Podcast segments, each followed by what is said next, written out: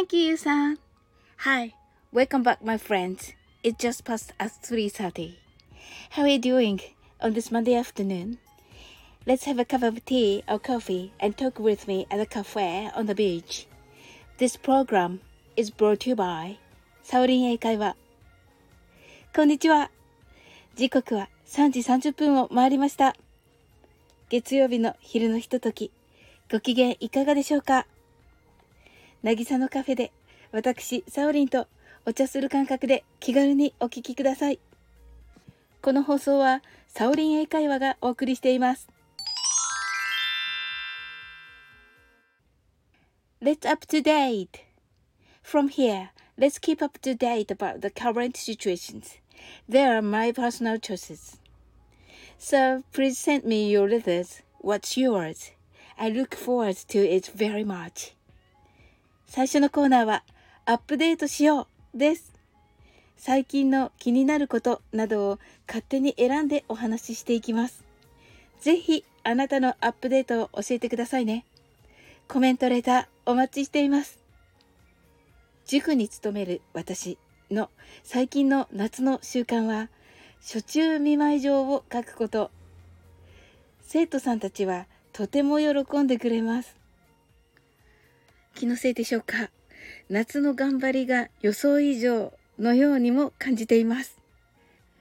この夏の初中見舞い状やお中元、本当はいつ頃から送っていいのかなと思って調べてみました。それは少書と呼ばれる夏至から15日目、7月7日から約1ヶ月の8月7日頃までと言われています。8月7日頃は立秋なのですが、これを過ぎて8月いっぱいまでは残暑見舞いを送る時期となります。夏の暑い時期に届くスイカや風鈴の乗った暑中見舞い状。それだけで爽やかな気持ちになり元気が出るのではないでしょうか。今年も今週から準備をしたいと思っています。あなたはどんな暑中見舞い状がお好きでしょうか？ひまわり、スイカ、風鈴、朝顔。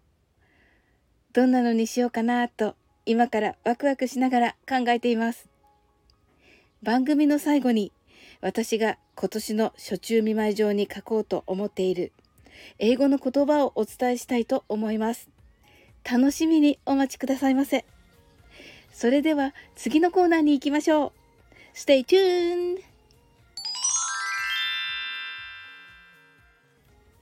Saurin's Week Second is how have I been this week? Normally, I picked up something nice from my lovely note. This notebook has many ideas from the live streaming at every night.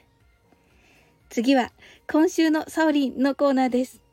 こちらは毎晩やっている英語でマインドフルネスのライブでの皆さんとのやりとりからの素敵な気づきを書き記したラブリーノートからのピックアップをお伝えします。ラブリーノートには毎晩やっている英語でマインドフルネスライブでの皆さんとの会話の中で生まれた気づきを書いています。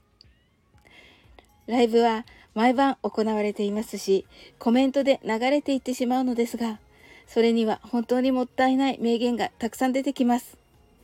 英語でマインドフルネスでは、真面目に24から0までをカウントダウンしている私ですが、それ以外の時間は面白い皆さんに囲まれて楽しくお話しさせていただいています。今週は、体と心はつながっているです。私はクラシックバレエをやっていたのですが、ある方にそれを言うと、それならば体の軸が通っていますね。と言ってくださいました。そして体の軸が整うと心も整うんですよ、と。それを漠然と思い出していたと話したところ、ライブに来てくださった方たちからも賛同を得ることができました。そしてちょっと気分が落ちている時に動くだけで楽しくなる、体の軸が通って健康になるダンスみたいなのってないかなと尋ねましたら、ソーラン節は？というお声がありました。みんながソーラン節いいねと言ってくれたので、少しずつですが、ソーラン節の音声配信も考えていきたいなと思っています。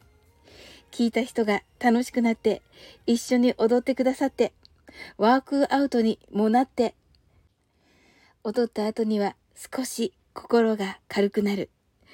そんな配信ができたらいいなと思っています。誰が聞いてもイメージできるような内容にしたいです。まずは1分程度を抜粋して配信を予定しています。もっとこういう表現だとわかりやすいなどアドバイスいただけたら嬉しいです。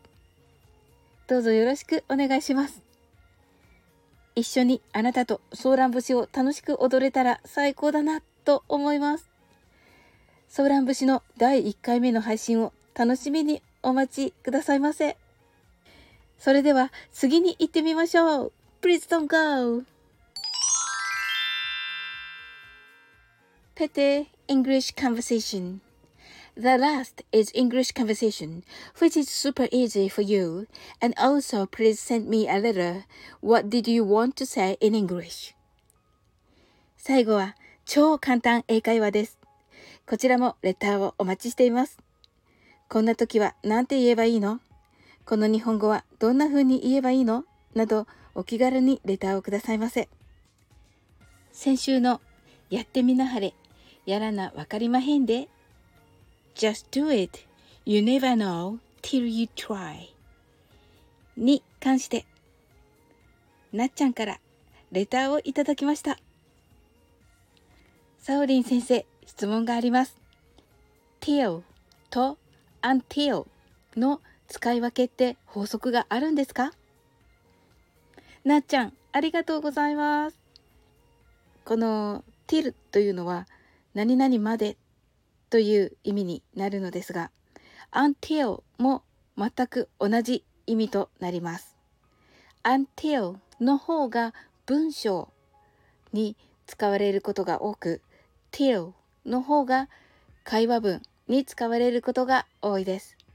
また文章に書くときに、えー、文頭には until until から始まって何々というふうに文章に書くことが多いですね。はい。素敵な質問ありがとうございました。概要欄にも記載をしておきますので、ぜひチェックしてみてくださいね。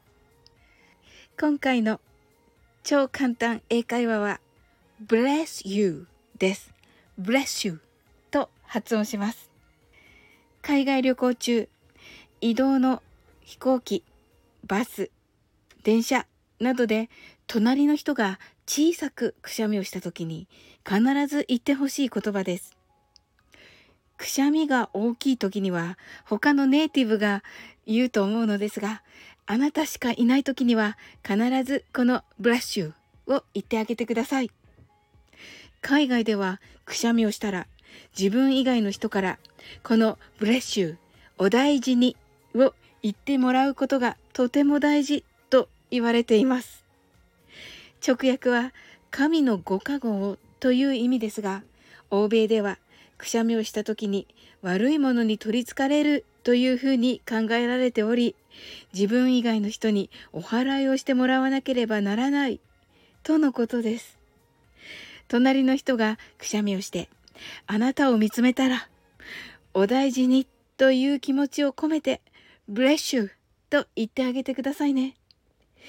たくさんの人がいる場面では、くしゃみを聞いたネイティブが言うと思いますので、この話を思い出してくださったら嬉しいです。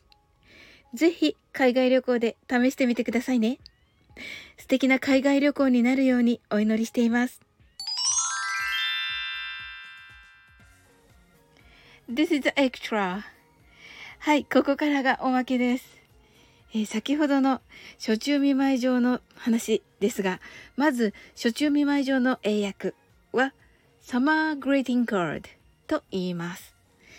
えー、そして私が今年の夏に初中見舞い上に書こうと思っている言葉は Be a star in this summer です。あなたがこの夏のスターにです。今日はこれをあなたに送りたいと思います。初中お見舞い申し上げます。Be a star in this summer この夏のスターになってくださいね。今日もつながっていただきありがとうございます。来週の月曜日3時30分にこの渚のカフェでお会いしましょう。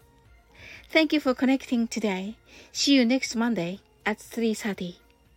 I'm waiting for you at the cafe on the beach until then. I can say that again. You're a diamond in the rough.